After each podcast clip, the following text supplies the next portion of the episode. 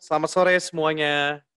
Thank you udah datang hari ini. Uh, kita akan mengadakan webinar kita. So buat hari ini kita undang ada Henry Rusli, CEO and co-founder dari Travelio dan juga Shinta uh, Nur Fauzia. Dia juga so, uh, CEO co-founder dari Lemonilo. Uh, so jadi guys hari ini untuk penonton kita akan bahas sedikit tentang uh, business model pivot di perubahan ekonomi. Jadi uh, bahan hari ini tidak tidak hanya uh, bisa dipakai untuk uh, situasi sekarang ini, tapi juga untuk perubahan-perubahan ekonomi yang bisa muncul di kemudian hari, baik dari uh, internal maupun eksternal secara global. So uh, the point of this session adalah untuk memberi mungkin sedikit motivasi untuk teman-teman juga yang ada di rumah yang mungkin sedang mengalami kendala uh, karena uh, eh, PSBB dan juga uh, Corona sekarang ini, mungkin ada dampak kepada bisnisnya dan mungkin dengan sesi ini kita bisa membantu membuka ide-ide uh, baru atau inspirasi maupun uh, semangat baru untuk kalian bisa explore opportunity lain apa yang bisa kalian uh, hasilkan lagi dari uh, bisnis yang sedang kalian jalankan atau mau kalian jalankan. Oke okay guys, uh, kita akan uh, mulai mulai sekarang untuk uh, sesinya.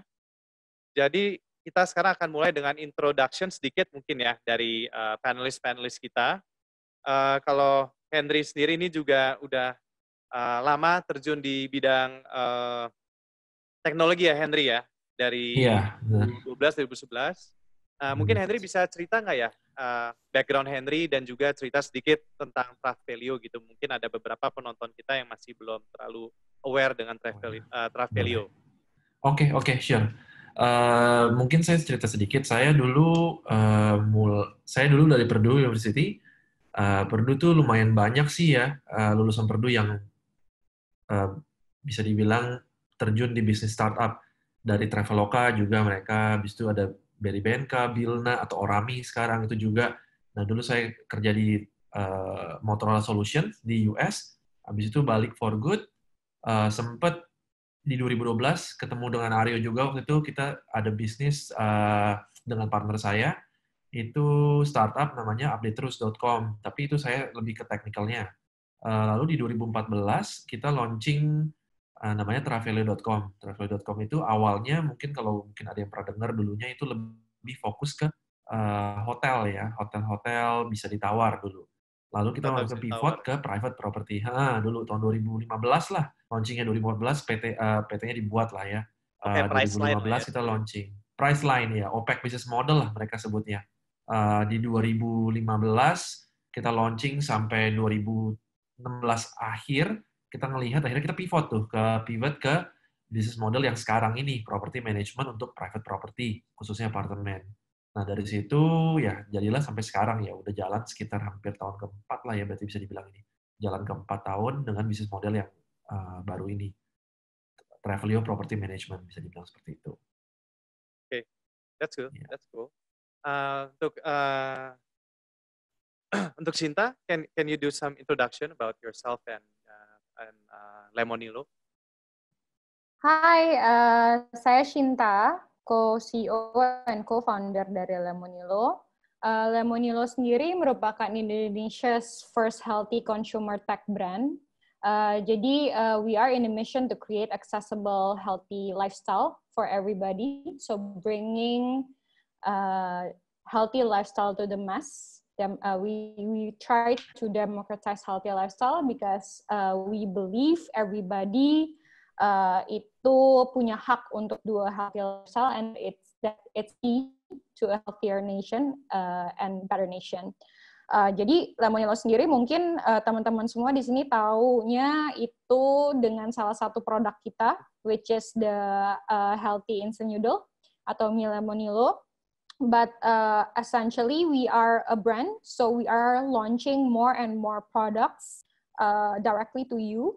Uh, but some of our products uh, are also available in offline retailers. Uh, later kalau misalnya uh, ada waktu I will share why we decided as a company that we are not only going to through the tech uh, tapi juga uh, tapi juga malah ke offline di saat semuanya berusaha online we decided to go offline as well. Uh, but uh, in the context of today's conversation uh, I want to share that Lemonilo was actually a fruit of uh, a company yang sebelumnya uh, saya bikin bersama co-founders yang sama di Lemonilo uh, which is Ronald and Johannes uh, yaitu Konsula uh, Konsula sendiri itu merupakan Doctors Directory. Uh, later on nanti uh, kayaknya ada pertanyaannya yuk. So I will share lebih lanjut kenapa uh, bisa gitu waktu itu berubah dari Konsula ke Lemonilo, gimana journey-nya, uh, apa background uh, story di di situ. Uh, today uh, so happy uh, uh, that uh, I got invited by Aryo, udah teman lama juga ya yuk. Dulu kita Alhamdulillah. Um, waktu masih waktu masih kecil Kuliah, remaja kita sering ketemu di acara-acara, but then both of us got busy, I think, with our own thing, uh, and finally bisa ketemu di sini lagi. Yeah, good, good, good that you're here lah. Kita akhirnya ketemu setelah sekian tahun di webcam, webinar. But uh, no, no, uh, guys, I think uh, when she uh, she mentioned tadi tentang uh, instant noodle-nya, uh, bagi yang belum coba itu instant noodle-nya enak banget dan gue surprise sih waktu pertama gue makan kayak wah gila um, kalorinya cuma 300 atau 200 gitu ya dibanding mungkin merek lain bisa 500 kan agak berat sih sebenarnya. thank you, thank you, bro. Good product, good product. Oke, okay. uh, anyway guys, uh, sebelum kita masuk ke ngomongin uh, arah bisnis model pivot, mungkin orang di sini biar uh, kita juga ada sesi sedikit inspirasi waktu itu. Kalian kenapa sih bikin company kalian pada awalnya gitu? Uh, maybe uh, dari Travelio, um, at the first time when you build Travelio, what was the inspiration when you built it? Oke, okay, dulu jadi uh, backgroundnya pertama kali I was I wasn't doing startup sih. Uh, was was doing B2B uh, B2B to SME lah, B2B software for SME waktu itu. Nah di saat itu uh, di saat itu ada satu uh, faithful encounter bisa dibilang ya. Uh, ada satu request dari our seed investor in which uh, mereka lagi nyari software untuk hotel mereka waktu itu. Uh, hotel mereka banyak lah yang salah satu yang punya Grand Melia, hmm. Banyantri gitu kan. Mereka mau bikin software untuk hotel mereka. Nah, that time lagi mau meeting ke Kuningan, uh, macet banget and I wasn't expecting kayak wah ini kayak udah kita tunda aja deh meetingnya. Tapi at that point akhirnya saya tetap decided untuk jalanin tuh meeting. Telatnya dua jam lah meetingnya. Kayak udah almost, eh, ini udah gak ke mana-mana lah. Datang ke sana, eh ternyata mereka interested to dig more about the uh, software itself yang kita build. Habis itu mereka pun juga lagi nyari nih actually tim buat ngelakuin startup bareng gitu. Uh, jadi dari saat itu mereka lumayan investment waktu itu ya, about 600 800,000. Uh, I don't know them, I only pitch them langsung aja Habis itu mereka bilang ada ide apa Hen katanya. Yuk kita buat bareng. Out of nowhere loh itu gara-gara satu faithful encounter yang macet aja waktu itu. Terus tiba-tiba mereka mau invest gitu. Oh ya udah, I said ya udah let's go ahead deh. Uh, inspiration waktu itu emang kebetulan ada background sedikit di uh, software hotel ya, which is hotel bisnisnya related to that. Kita mikir OPEC business model, they call it OPEC business model. Uh, ada di US namanya Priceline ya, probably some of you mungkin udah pernah dengar Priceline.com. Itu yang sama grup yang punya Agoda, yang punya Booking.com itu sama yang punya mereka Priceline Group. Uh, itu mereka right ada namanya. Ya? Yes, I think it's the biggest ya. Even though right now mungkin mereka lagi suffering sih sekarang pasti. Cuman uh, mereka uh, the biggest. Terus Priceline itu mulainya bukan kayak Traveloka dan others. Mereka mulainya dengan uh, mystery hotel lah misalnya. Oke, okay, budget saya misalnya 300 ribu nginep di Seminyak contohnya atau di mana lah gitu. Ntar tiba-tiba dikasih kayak mystery hotel nih, hotel yang udah approve nih. You have to pay first, pakai kredit card nanti di approve. Nah, and I think it was really interesting lah back then. Nobody was doing the same stuff. And then di hotel industry banyak terms-termsnya, banyak uh, bisa dibilang banyak apa ya uh, in, ininya lah apa uh, mereka ada namanya rate parity ya uh, termsnya. Rate parity itu mereka semua hotel rate-nya harus sama. Jadi beli di Traveloka atau beli di tiket.com kurang lebih harus sama. Biasanya mereka uh, cheating dengan namanya ini uh, promo-promo diskon lah, tapi hotel tuh essentially harus kasih harga sama semua. Makanya saya bikin bisnis ini di mana hotel nggak perlu kasih harga yang sama, bisa kasih harga lebih murah dengan OPEC bisnis model dengan bidding hmm. seperti itu. Nah akhirnya kita mulai di situ sih sebenarnya mulai ceritanya mulai begitu. Untuk Shinta, what was your inspiration when you started Lemonilo? Oke, okay, so basically um, di sini bakal nyentuh uh, cerita konsula dikit ya. So uh, dulu ceritanya sebenarnya uh, saya dan co-founder saya Joe and Ron itu kita ketemu uh, long story short waktu kita uh, lagi kuliah S2 uh, di US. Terus kita ngobrol-ngobrol uh, nih awalnya saya sama Joe, eh uh, what are we gonna do gitu after uh, S2 ini gitu. Uh, waktu itu kita masing-masing tuh sebenarnya udah punya job offer lah basically. Uh, cuma uh, kita tuh uh, ada di lingkungan anak-anak yang bikin startup basically. Uh, terus uh, ada salah satu temen nih awalnya uh, sekarang juga jadi co-founder uh, salah satu perusahaan calon unicorn juga dia ngajakin waktu itu uh, eh ayo uh, bikin startup yuk tapi waktu itu saya masih belum uh, apa ya masih belum bisa uh, nentuin nih mau bikin startup atau enggak uh, Joe juga belum jadi waktu itu yang kita lakuin adalah uh, ya udah deh kita ikut lomba-lomba bisnis dulu yuk gitu kan Ber, uh, berempat lah waktu itu total total. Uh, kita ikut lomba bisnis. Uh, uh, ya ternyata seru juga gitu loh untuk mengerjakan sesuatu yang di luar uh, professional world waktu itu. Uh, akhirnya ujung-ujungnya saya sama Joe bilang kayak oh ayo udah let's do a startup. Nah, ternyata si teman kita ini waktu selama periode kita lagi mikir-mikir ini udah bikin startup lain uh, dan waktu itu udah dapat investment juga. Jadi itu udah harus komit. Nah, terus uh, saya sama Jo ketemulah sama Ronald dan di situ kita bertiga pengen uh, decided kita pengen bikin startup. Nah, waktu itu kita nggak tahu startupnya mau bikin apa. So basically what we do adalah we see into Indonesia's problems Terus apa sih kira-kira yang dibutuhin Indonesia? Sektor apa sih yang banyak banget nih masalahnya nggak ada yang benerin? Waktu itu kita punya temen uh, udah betulin sektor education, sektor uh, transportasi, uh, udah betulin sektor travel juga, udah ada yang betulin sektor finance. Jadi kita pikir yang ada, uh, yang belum ada yang nyentuh tuh waktu itu kesehatan. So we decided that, uh, okay, let's start from assessing problem di dunia kesehatan di Indonesia tuh apa. Dan waktu itu kita ngelihatnya uh, low hanging fruitnya adalah oh kayaknya orang ini nggak ngerti deh sebenarnya kalau di Indonesia kalau mau berobat tuh harus ke mana, uh, harus ke dokter siapa, reviewnya juga nggak jelas, nggak boleh di-review dokter, terus kalau ngantri lama banget, kalau dokter yang terkenal, so we decided that we create a doctor's directory, basically itu. Uh, This was before Halodoc ya, long way before Halodoc. It, it was it was actually before. So the inception was way before Halodoc. OG. Uh, but then kita launch di saat yang bersamaan, if not before Halodoc gitu. Uh, just just just a bit before or after. But I can I can say that both of us uh, basically uh, think of the same thing gitu loh. Uh, Halodoc sama Konsula uh, but what happen adalah waktu itu kita ngelihat bahwa uh, ada satu hal yang uh, kita ngelihat belum bisa di solve sama platform seperti Konsula.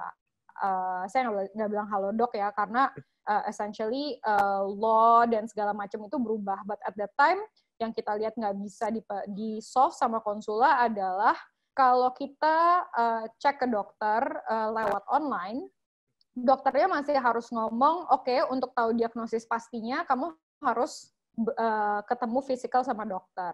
Uh, dan waktu itu kita ngelihat teknologi di Indonesia itu walaupun udah enable, uh, dokternya belum mau gitu untuk kasih uh, obat langsung gitu untuk penyakit-penyakit yang sebenarnya notabene butuh bantuan uh, lebih cepat gitu. Jadi kita ngelihat bahwa um, solution yang ditawarin sama konsula itu sebenarnya uh, long shot banget gitu. Jadi uh, kita harus uh, basically uh, mode-nya itu uh, gitu setelah startup ya ya premium mode gitu sampai bertahun-tahun. Uh, dan waktu itu kita decide bahwa we cannot do that as a company. This is not the direction uh, or the journey that we are willing to take but we're still very very interested with uh, the health sector gitu.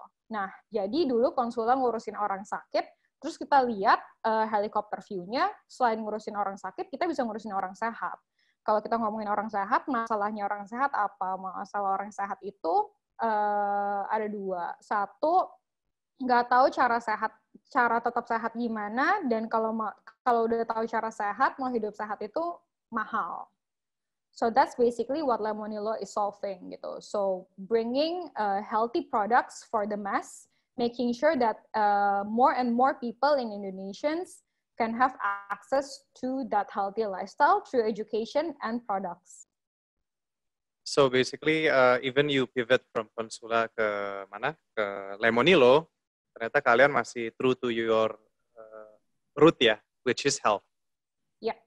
Ya. Komitmennya jadi terhadap health luar biasa. Oke, okay. uh, so sebelum uh, we go to the next one, uh, guys, mau reminder aja kalau nanti di in the last 20 minutes kita akan ada sesi Q&A. So Q&A-nya itu nanti kita sifatnya tuh uh, kalian jawab di bawah nih, di bawah uh, aplikasi Zoom, itu ada button Q&A. So just type any questions yang kalian mau uh, tanyakan ke speaker-speaker kita mengenai topik hari ini. Uh, and in the last 20 minutes, nanti gue akan uh, coba uh, lontarkan pertanyaan-pertanyaan tersebut, but of course, uh, since limited time dan sebagainya, uh, tidak semua pertanyaan bisa dijawab. But for now ya, uh, feel free kalian langsung uh, tulis saja ya pertanyaan-pertanyaan kalian di button Q&A tersebut. Oke okay, guys, uh, ini untuk Henry ya. Jadi Henry, um, what, the reason why I invited you was, gue tuh kemarin amazed banget waktu kita baru mulai hmm. WFH atau apa pun sebutannya lah PSBB and everything. Hmm. I, uh, gue notice kalau travel ini kan tadi kita bahas adalah uh, rental untuk uh, long term ya. Awalnya hotel, tapi now dia kalian main long term kan, kayak bulanan buat hmm. uh, apartemen atau kos-kosan dan sebagainya. Hmm. And then hmm. I see that kalian, gue lihat kemarin tuh ada rilis adalah produk grocery itu. And then gue hmm. kayak, wah gila kalian gercep juga nih, lagi gini. Uh, I, I don't know, was it one of the reason? Apakah hmm. kemarin memang uh, industri lagi sulit kah untuk even hmm. untuk long term? Karena kalau gue nangkepnya kemarin memang uh, untuk sisi hotel, I understand karena sifatnya leisure, hmm. I think they have a hmm. huge impact there. But for long term, uh, I'm, I'm just curious how it is. And then, okay. what was the reason kalian akhirnya uh, rilis grocery ini? Yes, oke. Okay. Uh, mungkin suaranya ini tadi baca message kurang gede ya, jadi saya mau coba saya gedein dikit deh. Uh, mungkin history a bit ya. Tadi saya nggak terlalu touch uh, banyak tentang history Travelio atau mungkin Travelio sendiri. Tadinya hotel, terus sekarang kita sekarang kan fokus on uh, managing properti-properti apartemen khususnya. Uh, rentalnya dari daily, weekly, monthly, sampai yearly. Nah, reasonnya kenapa sih kita mau mulai bisnis ini dulu? Mungkin jelasin sedikit ya. Uh, kalau kita lihat nih ke mall atau ke mana dulu nih ya, zaman dulu ada mall ya kita jalan-jalan, selalu lihat banyak pameran properti. Nah, ini banyak yang orang nggak aware sebenarnya properti apartemen di Indonesia itu vacancy, vacancy rate-nya tuh tinggi sekali vacancy rate artinya tingkat hunian kosongnya tinggi sekali. Itu menyentuh di 52%. Nah, itu sangat-sangat gede banget ya bisa dibilang. Karena kenapa? Berarti 52% itu Jabodetabek. Ya, applicable buat ke semua lah, tapi majority supply apartemen banyak kan di Jabodetabek. Itu ada 200 ribu unit, 250 ribu unit sekitar. Nah, 52% artinya kalau tiap kali ke gedung yang tinggi-tinggi apartemen, satu di antara dua unit yang kita lihat itu kosong. Itu sangat-sangat wasted, ya bisa dibilang underutilized banget dan investor bisa dibilang ya ini yang kita lihat lah uh, oversupply in a way tapi undersupply juga. Kita kurang rumah tapi kok rumahnya banyak yang dibuat tapi orang nggak bisa tinggalin karena harga dan segala macam ya. Dan juga banyak orang mau tinggal di sana ngontrak atau mungkin sewa harus bayar satu satu tahun di muka di Indonesia kan uh, normanya seperti itu. Kalau mau sewa apartemen harus satu tahun bayar di muka atau mungkin ya enam bulan minimum. Nah, di Travelio kita mengurangi itu, kita bisa bayar per bulan. Dengan kita keep komitmen ke owner kalau kita bakal manage selama satu tahun. Nah, itu reason-reason kenapa kita main di sini. Kita bisa dibilang first player di sana, and bisa dibilang kita, ya sampai sekarang we are one of the biggest ya. Kita sekarang udah almost 5,000 units lah uh, properti di kita. Berarti kita udah lumayan lah dari sana. Itu eksklusif semua. Nah, waktu situasi uh, pandemi ini terjadi, uh, saya share sedikit itu uh, bisa dibilang benar kata Aryo tadi hmm. hotel industri terutama yang leisure ya leisure industry pasti drop banget ya nah itu dropnya mungkin bisa 80% saya lumayan tahu ada yang 90% even ada yang uh, bisa dibilang kok kosong banget nah kalau ke Travelo impact-nya seperti apa sih kemarin ya impact-nya cukup besar sih kemarin di daily itu kita drop about 40 to 50% di bulan Maret. Sangat besar. Nah, cuman yang amazing-nya adalah monthly-nya, monthly-nya kita naik 40%. Oh, Jadi bisa dibilang monthly. Iya, monthly kita naik. Jadi bisa dibilang kemarin tuh kita pivot itu sebenarnya di bulan Maret kita impact-nya minimal banget sih sebenarnya. Orang lain tuh ada peer yang telepon saya, gimana hand startup? Not too bad, orang drop 50%, kita malah bisa dibilang all time high untuk monthly-nya. Malah naik banget. Mungkin mereka isolasi diri atau cari tempat yang lebih decent ya. Nggak mau sharing rame-rame, mau sendiri. Jadi kita naik banget, naik 40% sebenarnya. Di was- April ada sedikit penurunan lah. Kenapa, sorry? Nggak, nggak, gue surprise sih naik. Gue nggak expect, man. Wow, that's Iya, justru kita naik. Kita naik banget, tapi daily-nya kita drop banget ya. Jadi Mm-mm. all in all ya mungkin cancel out lah. Eh, turun sedikit lah overall, tapi monthly-nya all time high kita nggak pernah setinggi itu. Eh, nah, kita ngelihat, tapi trennya kita tahu, kita pre, kita predik ini akan turun pasti. Overall pasti akan turun kan. Nilai apa? Bisa dibilang nilai harga properti turun. Nih harga properti turun, harga sewa juga akan turun dan makin lama GMV pasti akan menurun ya. Kita ngelihat apalagi PSBB dimulai di April ini kan ya Ya. turun. Jadi kita ngelihat Ah, sorry Henry, kayaknya seperti agak eh, freeze. ditambah gitu. Hah? Oke, ah, sorry tadi kepotong ya? agak seperti Iya, jadi kita ngelihat oh oke.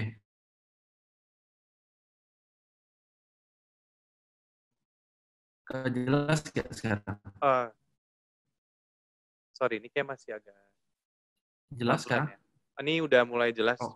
Oke, sorry sorry. Oke. Tadi kayak kepotong nih. Oke. Iya.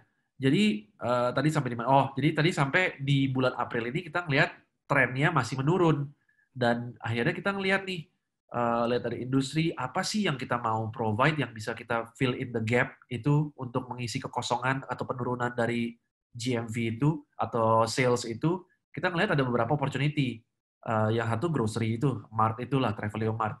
Nah, di situ kita ngelihat eh, Travelio Mart sendiri ini sebenarnya bisa jadi complementary service untuk tenan-tenan kita juga kan. Mereka tinggal di apartemen, ada daily needs. Makanya kita kita mulai dari sana. Kalau mulai dengan kalau bilang sewa apartemen aplikasi sewa apartemen, touch point-nya jarang-jarang kan. Sewa apartemen paling setahun dua tiga kali gitu. Tapi kalau grocery kan bisa tiga kali seminggu even atau eh tiga kali sebulan lah even ya kan. Hmm. Jadi kita ngelihat apa sih yang kita bisa increase di situ. Jadi kita ngelihat Travelio Mart ini sebenarnya bisa boost usage app kita, bisa use uh, boost uh, loyalty, not essentially dari segi revenue langsung ya, tapi itu bisa complementary service our offering lah di awalnya gitu. Itu yang kita lihat di situ. Makanya kita decided buat launch Travelio Mart. Apalagi kita tahu peer-peer di industri ini mereka yang uh, e-grocery gini, e-grocery ini naiknya salesnya 2 sampai tiga kali lipat ya di bulan-bulan Maret, di bulan April ini. Gila banget karena mereka nggak keluar lagi. I mean it's it's globally lah. Not not, Yeah. not only e-grocery, I mean like Exactly. offline grocery juga sebenarnya peningkatan sih karena mungkin orang Iya, di Iya. makan di rumah dan sebagainya. But Exactly. uh, but I'm gue juga curious sih. Jadi kayak your idea of this is not only di situasi sekarang lah ya. Maksudnya Iya. kayak ternyata ke depannya nih ternyata kejadian ini malah bikin lo terbuka gak sih sebenarnya? Ya gak sih? bener. Kayak- Iya benar. Iya karena karena tadinya kita mikir oh ya nanti aja deh. Tapi di saat-saat seperti ini justru kita diuji untuk lebih cepat lagi gitu kan. Ya udah mulai aja sekarang, wah tunggu nanti gitu. Mumpung sekarang bisa, kenapa harus tunggu nanti? Ya itu kita ada mindset Wow. seperti itu. Iya. Malah jadi mungkin kita evaluation. mikir, iya kita juga lagi mikir ide-ide lain sih karena tenant-tenant kita kan lumayan banyak nih. Apalagi Ya, gitu ya. kemarin saya baca satu artikel nih. Artikel bagus deh. Dia dia tuh bartender kalau nggak salah dia kerja terus dia di lay off ya karena obviously bar pada tutup. Akhirnya Hmm. mereka bikin trivia trivia night gitu, game night. Menurut saya idenya bagus gitu. Akhirnya trivia night dia ada 20 ribu attendees in one month. Satu attendees 2 ribu, 2, dolar bayar. Jadi 40 ribu dia personally uh, dolar USD per bulan itu, which is amazing. I think banyak opportunity-opportunity di sini yang yang nggak kelihatan gitu di tadinya sekarang jadi kelihatan.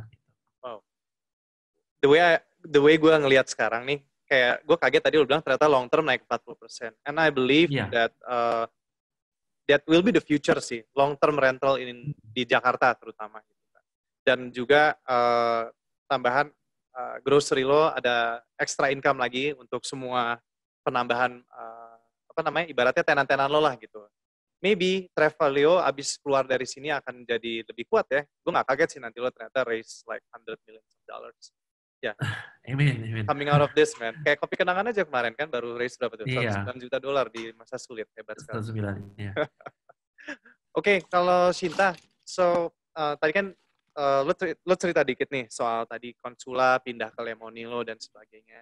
Uh, I think um, kalau gue pingin tahu dari, uh, I don't know kalau lo nyaman ngomongin ini, tapi ini kan juga biasanya tuh kalau cerita pivot kan mereka dulu uh, lagi sulit, ternyata mereka pivot, mereka berkembang.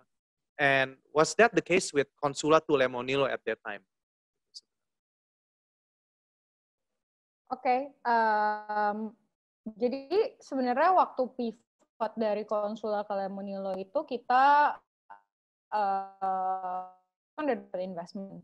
Uh, terus kita ngelihat oke okay, ini kan uh, status company-nya adalah pre-revenue, right? Gitu. Uh, so obviously kita harus uh, untuk operation company-nya itu uh, capex-nya ya harus ngambil dari uh, uang investment kan, gitu loh. Jadi uh, basically simple math aja. Kalau misal uang investmentnya sekian, terus kita punya pengeluaran sebulan itu sekian, dalam berapa lama kita harus tutup kalau misalnya kita nggak nggak ada revenue atau nggak ada investment.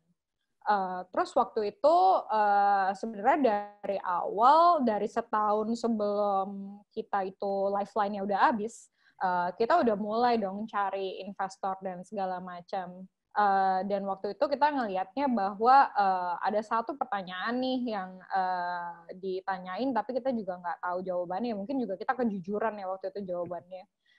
basically uh, kapan nih company-nya tuh bisa uh, bisa positif gitu? Revenue-nya tuh uh, berapa dan segala macam. Karena kita nggak ada baseline revenue ya kita nggak bisa ngambil extrapolation of the company's growth dong in terms of the GMV or revenue gitu. Jadi uh, waktu itu uh, kita pikir oke okay, uh, let's just think about this the worst way.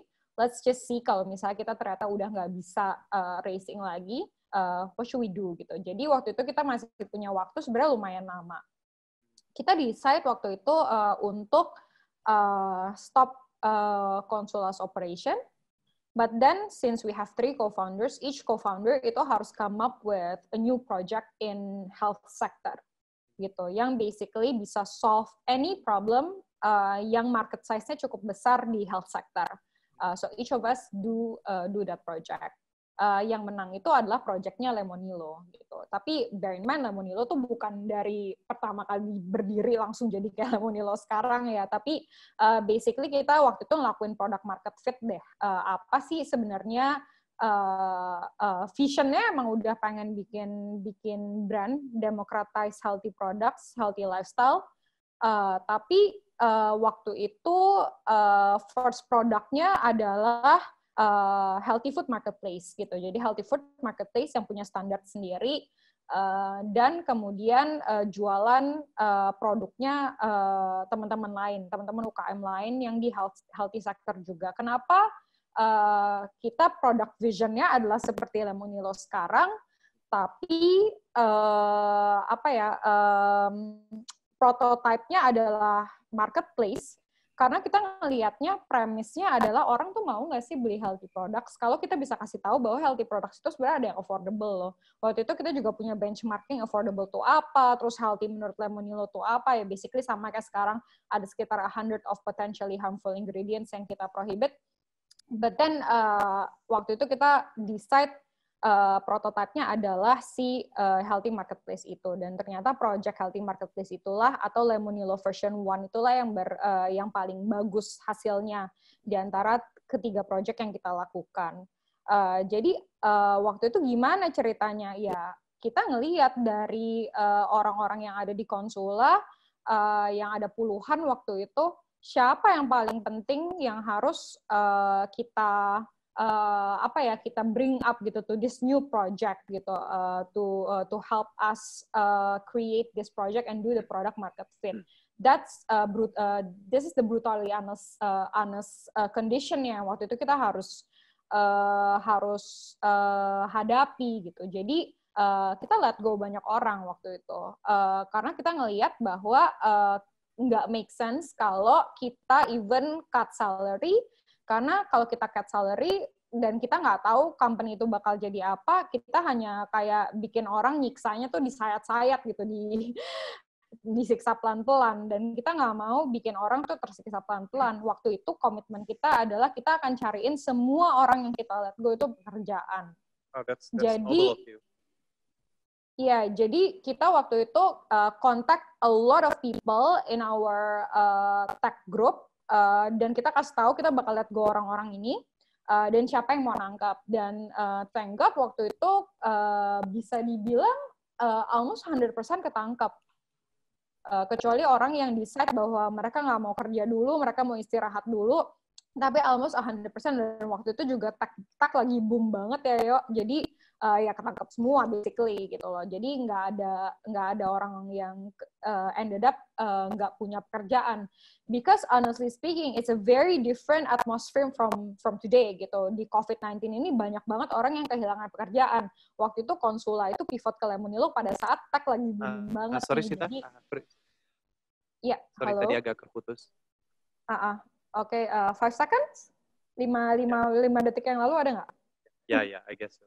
Ya, oke. So, uh, I was saying uh, kondisinya tuh beda banget sama kondisi yang sekarang. Waktu kita uh, pivot dari konsula ke Lemonilo. Kalau dulu waktu kita uh, let go orang sa- uh, di zamannya konsula, uh, gampang buat kita nyariin orang-orang itu pekerjaan karena tech lagi booming. Gitu. Tapi kalau sekarang uh, kita kita kita kita sadari gitu ada dari teman-teman kita di dunia startup yang memang terpaksa let go orang dan mungkin orang-orang itu uh, lagi belum punya pekerjaan ya karena memang banyak banget orang sekarang yang terpaksa diberhentikan because of the economy condition gitu. So uh, ya yeah, I guess in a way we can say that we are lucky uh, karena uh, kita pivot di saat yang tepat. Uh, tapi pivot yang tepat itu apa nggak bisa bilang ya only the the person who or the people who's doing it yang tahu pivot di saat yang tepat itu kapan you have to trust your guts gitu jadi kalau dulu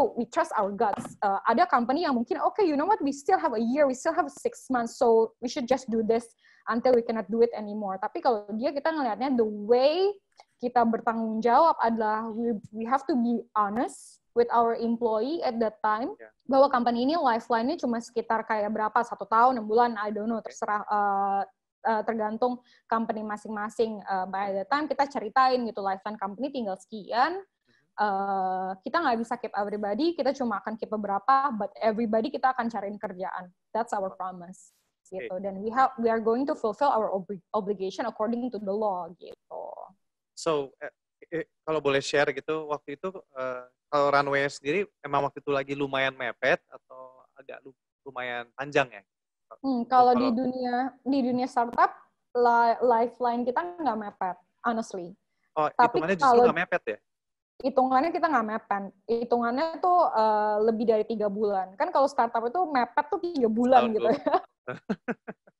Tapi kita lebih dari lebih dari tiga bulan. Basically sekitar ai- dari mulai satu tahun kita udah mikirin tentang pivot, but we really let go people itu di bulan ke-6. Eh, enam bulan sebelum eh, Lemonilo itu eh, enam bulan sebelum lifeline kita habis itu kita let go orang. Tapi kita udah ngelakuin that the project itu a year before. Almost a year lah. Gua agak lupa eh, kapannya gitu.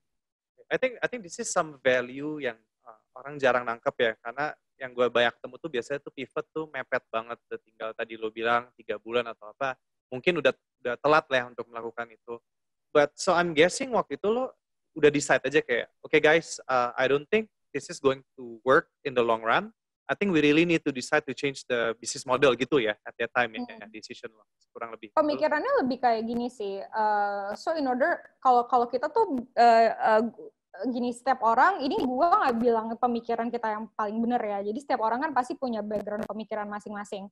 Tapi kalau dulu kita mikirnya gini, worth nggak buat kita untuk masuk ke sektor ini atau worth nggak untuk kita itu uh, solve this problem gitu. So let's say kayak waktu itu kita pilih konsula, uh, problemnya basically adalah uh, uh, e-health gitu. Di e-health ini uh, kita bisa predict kan dua forecast kira-kira uh, revenue-nya company in the next five year itu bakal berapa gitu. Dan you know if we are talking about uh, VC investment uh, as you are you are also uh, an investor gitu. Jadi hmm. cuma ada beberapa sektor dan beberapa company yang worth. That is if we can forecast that the revenue of the company in the next five year to X gitu kan. Jadi waktu itu karena sektor e-health itu kita nggak kita nggak punya baseline untuk revenue-nya tuh berapa dan kita juga uh, kayak nggak pede gitu ngomong kayak oke okay, from 100% market share market share yang kita bisa tangkap itu mungkin sekitar 5% kita nggak pede gitu ya ngomong kayak gitu. Uh, jadi kita bisa bilang waktu itu uh, even if we try our best and we are successful in this sector itu how big the company would be. Itu pertanyaan kita waktu itu sama diri kita sendiri. That is the question that we keep on asking ourselves even uh, dari kayak setahun sebelumnya itu gitu. Jadi pada uh, kita bisa bilang bahwa oke okay, the sector is not something that we want to focus on anymore karena after we are trying to do the product market fit ternyata sektor itu uh, bukan sesuatu yang big enough for us. Kenapa penting untuk tahu sektor itu big enough or, or not? Because the the uh, the the apa ya the the size of the sector will basically uh, translate into the impact of the company gitu. Jadi kita pengen impact the society uh, that uh, sorry Sinta agak itu basically punya pekerjaan yang uh,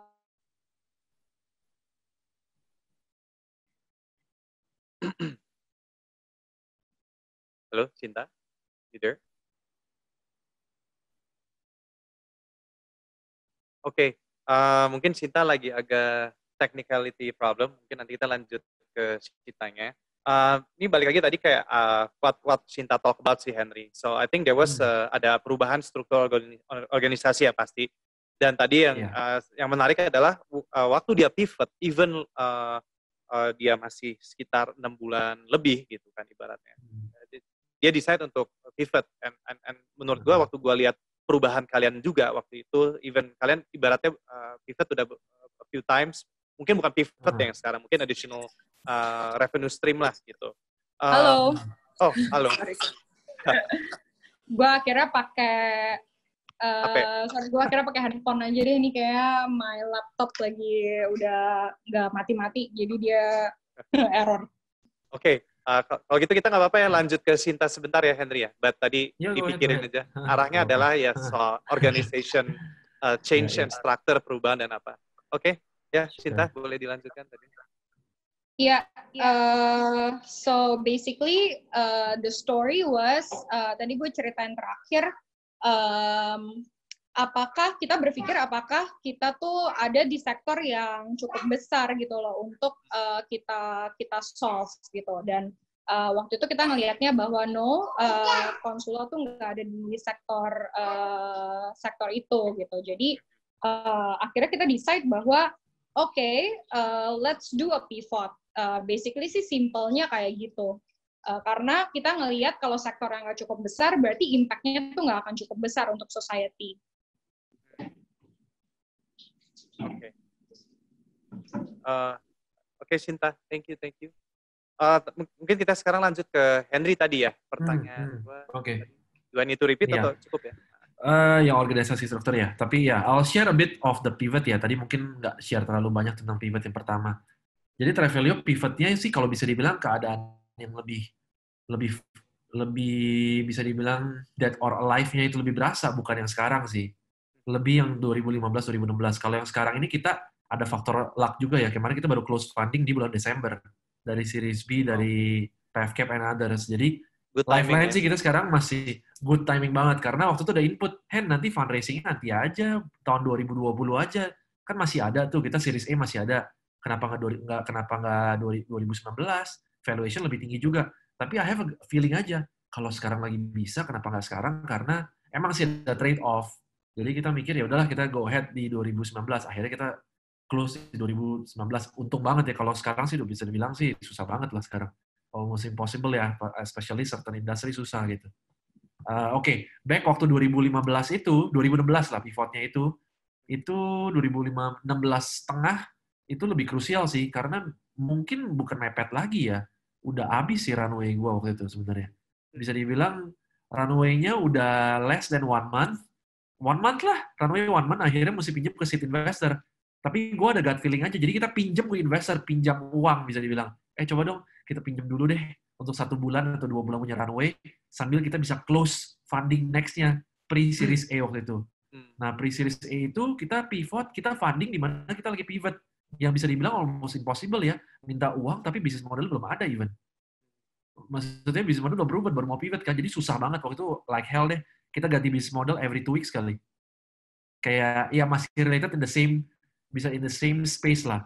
Waktu acquire kos-kosan, acquire guest house, acquire villa, akhir end up end kita acquire apartemen, baru ketemu patternnya. Itu tiap dua minggu. Employee-employee pun pada stres lah, karena gila nih si Henry kok tiap dua minggu berubah terus sih. Ya kalau nggak berubah mati kita. Waktu itu. Akhirnya stop. Akhirnya, tapi waktu itu kita nggak ada perubahan struktur organisasi sih kebetulan karena bisnis modelnya lumayan inline ya uh, dari hotel ke masih penginapan accommodation. Jadi kita nggak banyak perubahan struktur organisasi.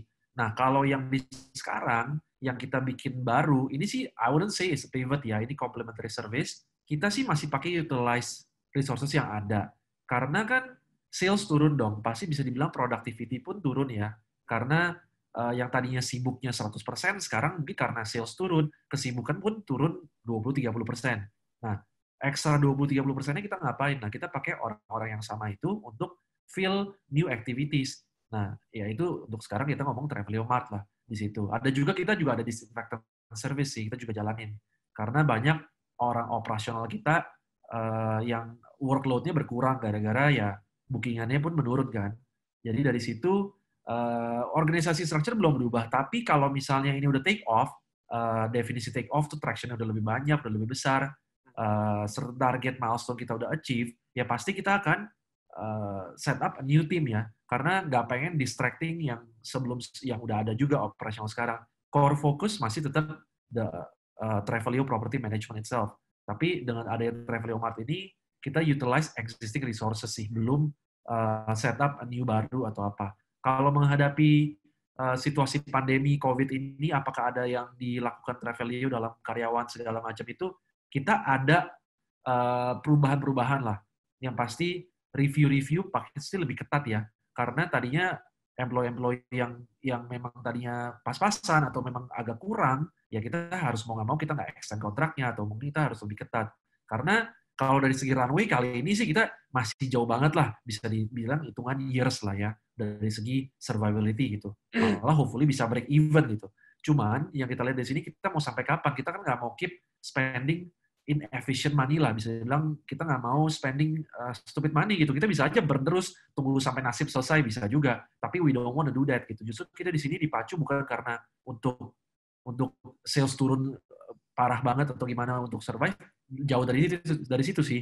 Lebih tepatnya kita gimana bisa ngisi kekosongan ineffectiveness kita turun gimana kita bisa increase productivity dengan uh, ya itu dengan launching new product. Nah jadi di situ kita kemarin ya kita dari segi uh, dari segi situasi pandemi ini sih kita cuma lebih focusing on uh, ketatin review-review performance review tiap karyawan, habis itu making sure semua ngelakuin uh, up to date lah karena work from home juga pasti productivity turun kan. Jadi kita mau make sure mereka uh, bisa dibilang apa ya, yang tadi yang kerjain A doang harus bisa kerjain A, B, C, D gitu nggak cuma A lagi karena A-nya nggak jalan-jalan fully kan udah berkurang gitu. Jadi kita harus tambahin BCD dan mereka harus bisa terima itu. Itulah sih yang dirubah di kita. Mungkin ada sedikit berubah yang tadinya cuma acquire acquire owner owner property sekarang juga bantu acquire acquire uh, pembeli Travelomart contohnya kayak gitu gitu loh. atau mungkin acquire uh, marketing activity dilakuin seperti itulah bisa dibilang jadi pembelajaran gue nangkep nih dari ini semua tuh, dari cerita kalian pivot kan pasti ada perubahan lah, either layoff atau either perubahan job desk. So I think lesson learned here adalah uh, in the future, I think kalau kita memang mau hire orang, kalau menurut gue tuh uh, kayaknya bagusnya memang cari yang fleksibel ya. Flexible meaning yeah. like kalau bisa tuh job description jangan terlalu specific certain function kali ya, karena we'll never know ada perubahan apa kita harus pivot atau nanti ada muncul yeah. uh, pandemi atau muncul kerusuhan atau apa. So I think I think that that's the best hiring decision ya kalau we find people like that lah ya, more or less. Hmm. Ya. Karena ya being in a startup, you are expected to do A to Z ya. Maksudnya nggak bisa A, A Ya. doang gitu atau A doang. It's the difference between a startup and a mature company lah bisa dibilang. Not just the founders, ya, even the team has to be Yeah. like that. uh, like that. Yes, I think I think that's uh, spot I always lah. think like I always want to hire special forces. Makanya alhamdulillah tim-tim gue lo bingung nih kemarin mereka ngurusin uh, kita incubator segala investment sekarang kita ngurusinnya webinar. Uh, tepuk tangan lah buat tim gue nih. Hmm. Kalau nggak ada mereka webinarnya mungkin nggak jalan nih. gitu. Keren, keren. Oke, uh, guys, sebelum kita lanjut, mungkin gue mau agak share dikit mengenai kita punya uh, charity fund uh, dan juga ada beberapa informasi yang ingin gue sampaikan. Jadi sekarang ini Well Spaces itu sedang uh, uh, racing untuk uh, distribusi hazmat secara gratis kepada uh, rumah sakit-rumah sakit. Kebetulan baru hari ini kita baru deploy lagi 200 uh, 200 APD lengkap dari hazmat uh, face face apa tuh yang uh, kaca muka segala dan sepatu itu udah kita distribusikan hari ini 200 ke rumah sakit rumah sakit di uh, sekitar Jakarta dan kita masih terus uh, mencari dana lagi dan mendistribusikan setiap minggunya. Uh, jadi kalau kalian uh, mau bantu uh, para health health health apa pasukan-pasukan kesehatan kita melawan uh, corona ini, uh, silakan donasi di link ini bit.ly dan slash well corona fund. And also guys, uh, kita juga webinar ini kita selalu gratis dan akan selalu gratis. Um, so that other than that, kita juga pasti ingin improve webinar kita agar kalian bisa lebih enjoy dan kita grow terus-terus. Jadi kalau kalian uh, bisa kasih sedikit feedback ke kita, how we can improve, bisa langsung juga ke bit.ly slash well share feedback. And also kalau mau lihat upcoming events kita, and also kita ada, I think uh, two weeks, eh sorry, every week kita ada dua webinar. Nah, kebetulan minggu depan kita ada uh, dari Cat Womanizer. Nah, untuk minggu depan kita bahasnya agak bukan bisnis, jadi gue agak kayak pingin nyantai dikit. Ini agak 18 plus topiknya. We're going to discuss about love life survival during quarantine. Uh, mungkin kalau lihat di situ, uh, Cat Womanizer ini pakar uh, relationship dan juga uh, kalau nggak salah sex, uh, sexual advisor lah, and, and many ways. Oke guys, uh, mungkin uh, itu dulu dari uh, announcement-nya. Uh, dan untuk next question, ini kita mulai mengarah ke uh, Q&A dari orang-orang juga dan ada beberapa dari gua. Uh, Oke, untuk uh, Q&A gua akan jawab. Ini ada pertanyaan pertama adalah dari sebentar buka ya. Ini ada dari Tara Nova. Nah ini pertanyaannya mungkin agak menarik juga buat Lemonilo karena kan tadi kan kita bahas uh, Lemonilo dulunya adalah konsula yang yang yang sangat jauh banget sama Lemonilo saat ini. Uh, waktu itu pertama kali kalian berubah branding itu tuh what were the challenges and how how did you solve it sih untuk orang bisa ibaratnya lo mulai dari nol lah ya ini Lemonilo like actually start from zero. What was the challenge at that time? your brand? Ah, sorry, masih mute.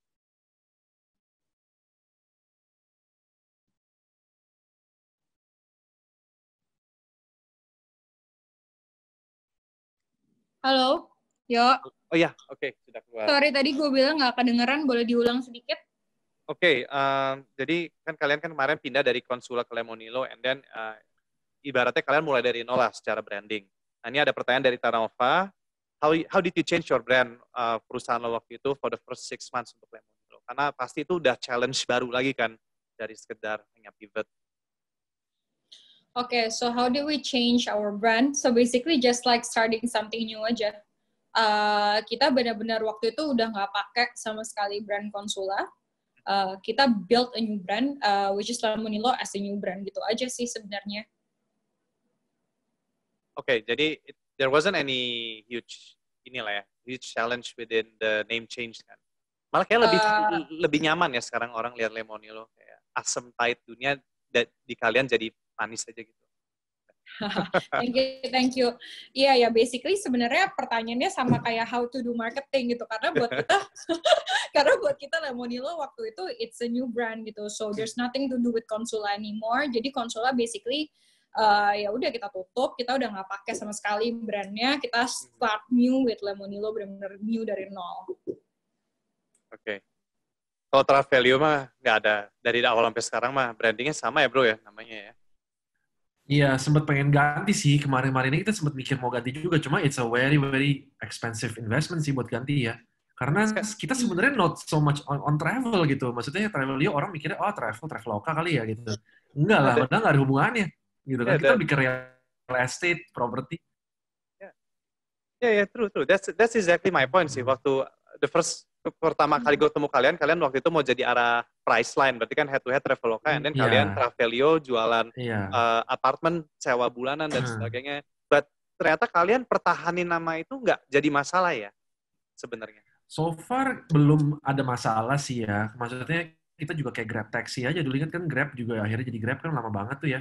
Grab Taxi Grab Taxinya masih pakai PXI atau apa gitu, yang versi uh. Malaysia kan. Jadi jadi menurut gue sih gue ngeliatnya sampai kita udah at certain stage lebih besar lagi, mungkin baru kita akan rebrand. Rebrand is definitely one of the uh, bisa dibilang plan sih yang kita mau jalanin karena banyak banget orang mikir Travelio tuh it's about travel, but it's not so much. Bisa dibilang 80% kita real estate bisa dibilang sekarang. Gitu loh. Travelnya ya masih ada obviously, cuman daily booking sih. Apalagi kalau sekarang ya udah mostly lebih ke real estate gitu. Tapi ya brandnya masih di sana. Karena mahal sih untuk berubah brand tapi kalau misalnya ganti nama, namanya apa bro, kalau boleh tahu? Something to do with Leo Leo juga sih, karena kita nggak pengen oh. hilangin juga. Iya. Ting tinggal Leo atau stay Leo atau apa Leo gitu. Atau mungkin atau Leo.id aja kayak atau apa gitu. Belum tahu juga lah kita. Oke okay, guys. Uh, Oke, okay, ini untuk uh, shifting market and services ini dari kebetulan anonymous. Uh, jadi kalau kalian, let's say in the past, waktu kalian mau pindah kan, you pivot to what it is right now uh, what was the biggest decision waktu itu yang kalian pilih? What was how did how did you measure sih sebenarnya? Kadang kan uh, understand tadi uh, kita bilang kalau mau pivot tuh kita ada uh, gut gut feeling atau apa, tapi how do you actually measure kalau kalian tuh harus pivot sebenarnya? Hmm. Uh, Sinta dulu atau gua dulu terserah? Boleh, oh. mana siapa aja. Oke. Okay. Uh, go ahead, ya go ahead dulu aja Sinta. Yeah, ladies oh, first. Uh, kalau gue sih sebenarnya simple aja waktu itu mikirnya. Um, kalau kita waktu itu ngelakuin dengan business model yang sekarang, how long can the company survive? So very simple math again. Waktu itu kita ngelihatnya kita bakal uh, nggak uh, bisa survive gitu in the next uh, few months. Kalau kita masih stay dengan company yang sekarang Uh, dan waktu itu sebenarnya bukan kita nggak paksa untuk jadi uh, jadi uh, apa ya uh, udah keluar dari pre-revenue status ya. Of course kita udah try uh, to charge our user, we try to to have a revenue, but the revenue is not significant uh, in comparison to our loss gitu. Uh, jadi akhirnya again makan uang investment itu dan uh, akhirnya kan berarti satu-satunya cara untuk bisa nyelamatin company uh, saat itu uh, kalau kita mau stay dengan bisnis model yang ada adalah uh, dengan cari investor gitu. So at the time uh, we didn't see uh, how to do that gitu with the the current uh, at that time the current uh, company business model. Jadi uh, ya udah uh, very simple math. Kita nggak ngelihat bakal bisa survive. Uh, time to change direction. What about you, Henry? Hmm, ya pretty much lumayan sama. Cuman ada mungkin kalau di gue kemarin ada beberapa faktor lagi. Uh, yang 2015 ya, kenapa kita pindah ke apartemen waktu itu, uh, basic questionnya adalah yang kita tanya ke diri sendiri waktu itu, kita jual ini ada value-nya nggak sih sebenarnya? Barangnya ada value-nya nggak? Nah, kemarin waktu kita bikin hotel ini, orang beli di travel agent A, B, C, D, nggak ada value-nya, semua sama kan? Uh, kamarnya itu-itu juga yang dijual. Travelio provide emang kamarnya beda beda lebih bagus. Nggak juga kan. Harga ya beda tipis lah. Kalau cuman harga differentiationnya I think it's time to pivot your model sih. Don't ever uh, cuman bikin bisnis kalau advantage-nya tuh di harga. I think it's very tough ya. Karena semua orang bisa bisa bisa apa bisa defeat your harga lah in the end. Terus kedua are we solving real problem nggak? Itu yang yang kemarin kita mikirin juga. Kemarin hotel is it really problem atau problem yang kita buat buat sendiri? Nah gue berasanya kayak waktu itu ah Travelio kayaknya nggak ada nggak ada nih buat buat sendiri aja. Eh, actually itu benar karena itu nggak jalan sebenarnya. Jadi itu itu problem yang kita buat buat sendiri aja. Sebenarnya ada nggak? Nah itu harus kita lihat market fit and everything lagi ya. Akhirnya kemarin kita akhirnya decided buat ke apartemen, bener ternyata hmm. banyak yang mau stay di apartemen karena bisa masak di hotel mana bisa masak langsung set off alarmnya kan bunyi nggak bisa gitu kan nah, different jadi segment lah itu ya. salah satu terus different segment terus habis itu ada needs yang belum tercover di sana dan ternyata supply dan demand juga banyak. Terus additional yang ini ini mungkin particularly on on my subject uh, on my apa ya bisa uh, spesifik ke Travelio ya. Kemarin kita nggak mau main di demand sector lagi. Kita lebih mau kontrol supply-nya gitu loh. Karena everybody bisa come up with demand easily. Misalnya tadinya dulu ada Agoda tiba-tiba Traveloka masuk. In, in bisa dibilang instan lah in in, in overnight Traveloka udah beat Agoda habis itu sekarang tiket.com juga kan udah lumayan juga gitu sempat kan jadi kita nggak mau main di demand kemarin. Di demand itu it's very apa ya uh, red ocean lah bisa dibilang itu sangat-sangat berdarah-darah gitu karena everybody selling the same stuff. Jadi kita mau kontrol supply di mana supply eksklusif. Itu salah satu kemarin mau bikin business model mau pivot itu yang dipikirin juga. Kalau pivot ke sini apa kita sama nggak keterjun kolam yang sama tuh kolam itu juga atau ada value yang kita bring dari pivot itu berubah ke pivot uh, bisnis baru gitu. And then next question is, uh, ini juga menarik, anonymous semua nih. Uh, gimana sih cara kalian persuasi investor dengan, you know, kan kemarin ada perubahan, mungkin waktu itu runway kalian udah mulai kecil, dan waktu itu mungkin kalian juga belum bisa ngasih lihat traction-nya dengan bisnis model baru nih. Tapi ternyata kalian, you made it gitu, you managed to raise the the next round, and then, you know, eventually uh, had apa, Travelio raise a very big round lah ya, gitu Uh, so gimana sih cara kalian dulu dari transisi itu bisa meyakinkan mereka? Gitu? Mungkin bisa mulai dari Henry ya, yang baru close nih boleh? Desember. Oke, okay. iya boleh. Uh, jadi sebenarnya ini stagesnya beda-beda ya. Kalau ngomong seed funding itu purely founders lah. Founders idenya masuk akal nggak atau idenya yang ngaco banget gitu. Itu purely founders I think still pre-series A atau up to series A itu juga masih founders. Founders sudah even karena waktu mereka invest pertama kali seed funding mereka ngelihatnya ya foundersnya aja si Henry-nya hmm. atau sama timnya gitu lebih ke situ. Tapi when you go to series A and beyond ya founders obviously masih obviously masih elemen terpenting tapi lebih ke bisnisnya sendiri. Apa bisnisnya sendiri sustainable nggak? Cara diudinya mereka juga udah beda banget sih. Mereka lebih lihat uh, di series A mungkin lebih lihatnya secara lebih linear lah lihat lihat dari kita punya performance apa pun itu unit of economics-nya masih lebih longgar gitu. Tapi begitu ke series B and above ya, itu udah beda banget ya. Mereka judinya jauh lebih in-depth. Not just the founders, but they are gonna interview all the team juga. Jadi kita harus convince mereka kalau we know A to Z-nya di bisnis inilah gitu loh. Nggak cuman uh, apa nggak cuman kulit luarnya aja sampai detailnya pun kita tahu. Itu yang yang yang every stage is different. Tapi kalau pertama kali mulai bisnis mau dapat investment, I think is the founder itself lah nomor satu ya. Karena kalau foundernya yang uh, gampang give pasti usahanya pun akan cepat selesai gitu. Pasti investment, uh, venture capital semua, investor semua mereka ngeliat dari foundernya di awal. Tapi founder itu play pivotal role sampai seterusnya. Cuman percentage-nya tentang founder itu akan berkurang sih. That's what I think ya in the end akan berkurang ke bisnis sendiri. Mau founder sebagus apa, tapi kalau bisnisnya nggak jalan, foundernya tetap ada integritas tinggi, uh, semuanya setnya punya, cuman skill set punya, tapi kalau bisnisnya nggak jalan ya tetap nggak bisa dia ke mana-mana kan ya. Jadi I think banyak founder-founder yang brilian, tapi mereka end up in the wrong business. Waktu saya waktu mulai juga I end up in the wrong business gitu. Jadi ya dengan yang ini baru bisa ada berjalan lah rodanya gitu loh. Jadi kayak gitu sih. Uh, dari lu gimana sih? How did you manage uh, to to convince Jeff and Chandra to invest in Lemony? Tanya aja sama Jeff sama Chandra. anyway, uh, gue setuju banget sama Henry. So, so different stage, different game. Uh, stage seat itu basically investor itu um, ngelihatnya foundernya gitu. Jadi even gue ingat uh, zaman dulu itu waktu si stage uh, kalau season investor even nggak usah terlalu denger-denger lah ya bisnis lo mau jadi apa yang penting uh, si co-foundersnya atau foundersnya solid. Uh, ya karena ide lo apa ntar jadinya juga apa. Gue inget banget tuh si adalah uh, investor gue juga ngomong kayak gitu um, udah lo nggak usah jelasin uh, terlalu detail tentang lo mau ngapain kalau di seed stage. Karena trust me you're gonna end up being a different thing gitu. Itu kalau seed stage. Uh, but series A uh, series B uh, basically the track record of the company is very important. How the founder is growing alongside the company is also very important benar banget yang kata Henry basically as, uh, the essence of having uh, atau um, you know kayak the essence of uh, apa ya a VC itu mau invest di kita uh, itu adalah uh, ya mereka mau invest di bisnis yang thriving gitu loh. Mereka nggak ada yang mau invest di bisnis yang um, susah atau bisnis yang nggak jelas future-nya gimana kalau udah series A gitu. Jadi the best time to actually raise adalah the uh, at the time when you don't have to raise gitu karena begitu number lo bagus semua siapa pun pasti line up Oh. Jangan Gitu, sombong-sombong ya. Minta duit aja udah.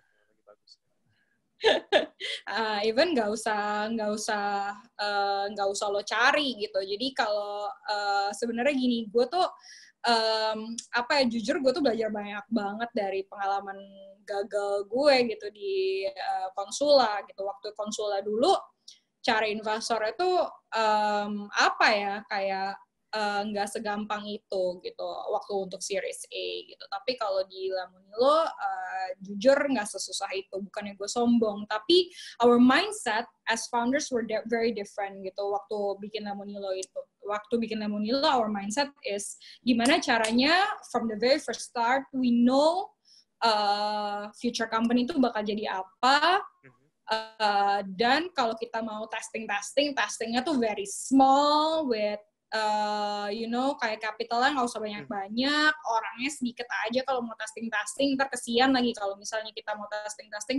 Tahunya orang-orangnya nggak bisa dikit juga kan kasihan mereka juga gitu. Uh, so very very different mindset Uh, dan uh, jangan salah loh ya sebenarnya kalau misalnya menurut gua Indonesia tuh ada apa ya kayak ada perasaan kayak gini. Gila pokoknya kalau bisnis harus mau sukses itu harus racing.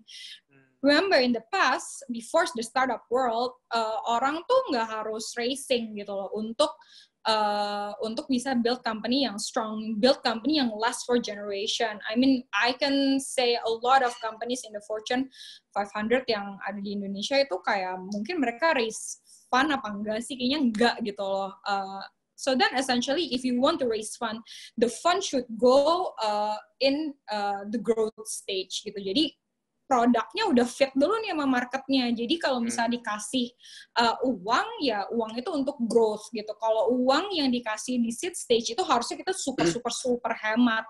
Karena you never know uh, produknya itu bakal fit atau enggak to the market. Oke, okay. thank you. And anyway guys, ini kita udah langsung ke pertanyaan terakhir karena sudah uh, jam 4. Oke, okay, last question is, uh, so, sorry, jadi gini, about pivot. Jadi kayak, ini ada pertanyaan dari Fanny Lim namanya. Sebentar. Answer live. Oke, okay. Fanny Lim. Uh, Hai Hendrian Sinta. Uh, yang gue lihat dari cerita dan bisnis pivot, apa berapa sih persentase market share yang memang worth kalian akhirnya jadi pivot gitu kan dan apa aja sih faktor kunci yang uh, membuat produk market fit kalian ini uh, apa ya cocok lah gitu dan gimana kalian bisa uh, measure along the way kalau kalian tuh bisa pas lah produk market fit ini and, and it's a successful pivot. Hmm. Oke. Okay mau Henry duluan atau gue duluan? Hmm? Henry dulu kali yang tadi kan lo oh, boleh? Oke, okay, boleh, boleh. Para lo habis takutnya. Sure. Oke, okay, Hen. Oke. Okay.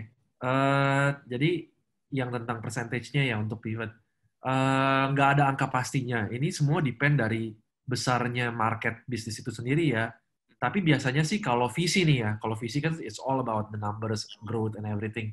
Visi pasti aim to 10 to 15 atau mungkin minimum 10 to 15% market share maunya gitu. Tapi it all depends. Kalau misalnya marketnya kecil, ya they're hoping you get 90% kali, mungkin bisa bilang monopoli maunya pasti kan. Yeah. Even though itu nggak benar, cuman tapi tergantung bisnisnya. Tapi yang sizable sih, they're probably looking about 10 to 15% at least. Itu kemarin kita sempat di Duty dan uh, mereka juga mikir, uh, mereka kasih input mereka lah ya basically, kurang lebih kita aiming bisa segini nih, you guys bisa get the supply size atau mungkin uh, supply side-nya atau marketnya kurang lebih 10 to 15. Tapi it all depends on the market itself. Terus kalau faktor-faktor apa sih yang penting untuk market fit? Uh, yaitu lihat sebenarnya it's not bukan uh, bukan tentang pivot aja yang tadi ini sorry ini nggak ada to pivot ya my bad. Jadi lebih ke product market fitnya sendiri itu apa. Nah di sini uh, yang saya lihat nomor satu yang tadi gue lihat ya nomor satu yang paling penting adalah kita benar-benar solving the problem nggak sih? Itu nomor satu tuh. Itu product market fit itu di situ kita nanya sama diri sendiri ini solve the problem nggak? Kalau misalnya jawabannya nggak nggak yakin atau nggak berarti that's not the right juga buat mulai awalnya.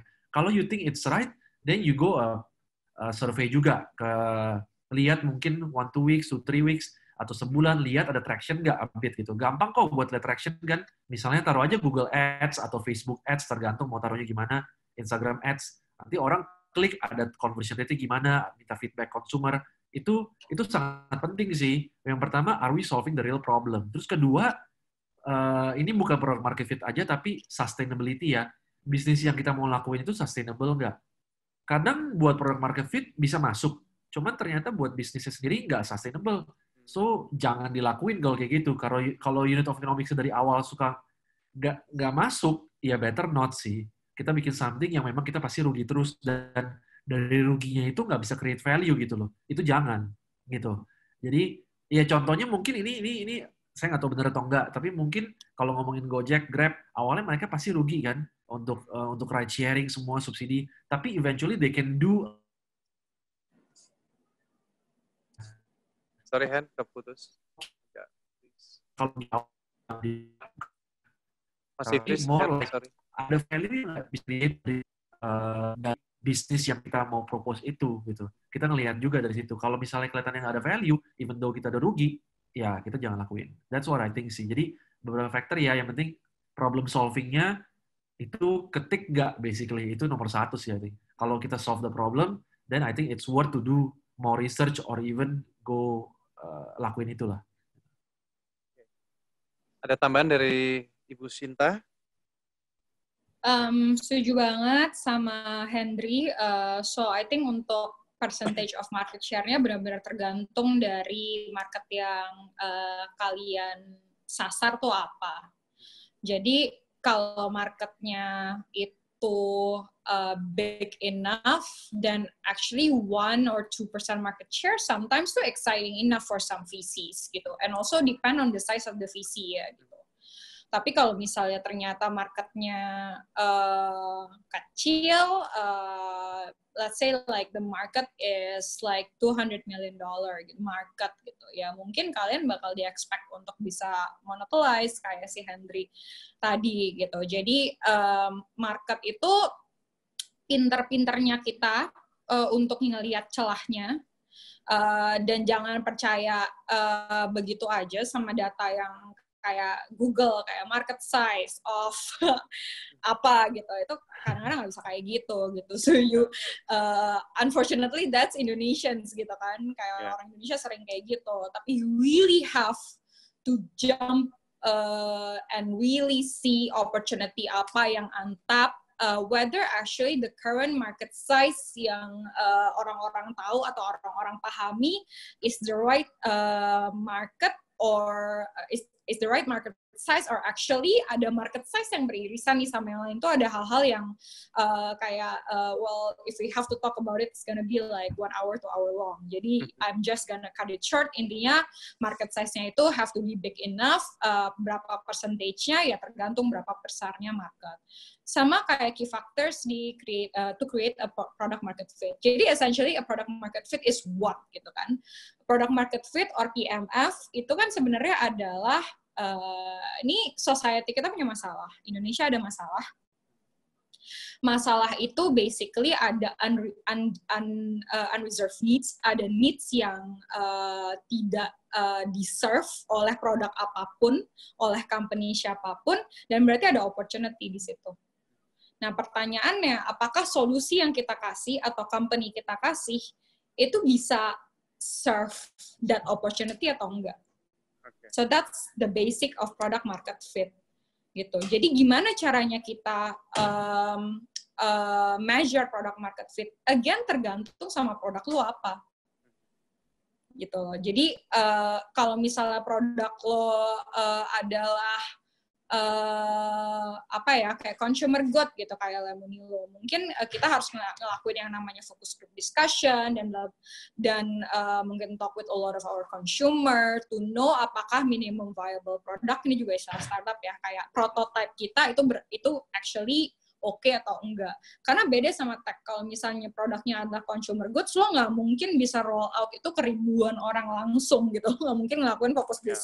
group discussion ke ribuan orang. Usually you do that to, you know, max hundreds of people. Tapi kalau misalnya produk itu tech, uh, tech product ya lo mungkin bisa kayak uh, half roll out ke half of your user base gitu. Jadi mungkin bisa langsung ribuan orang.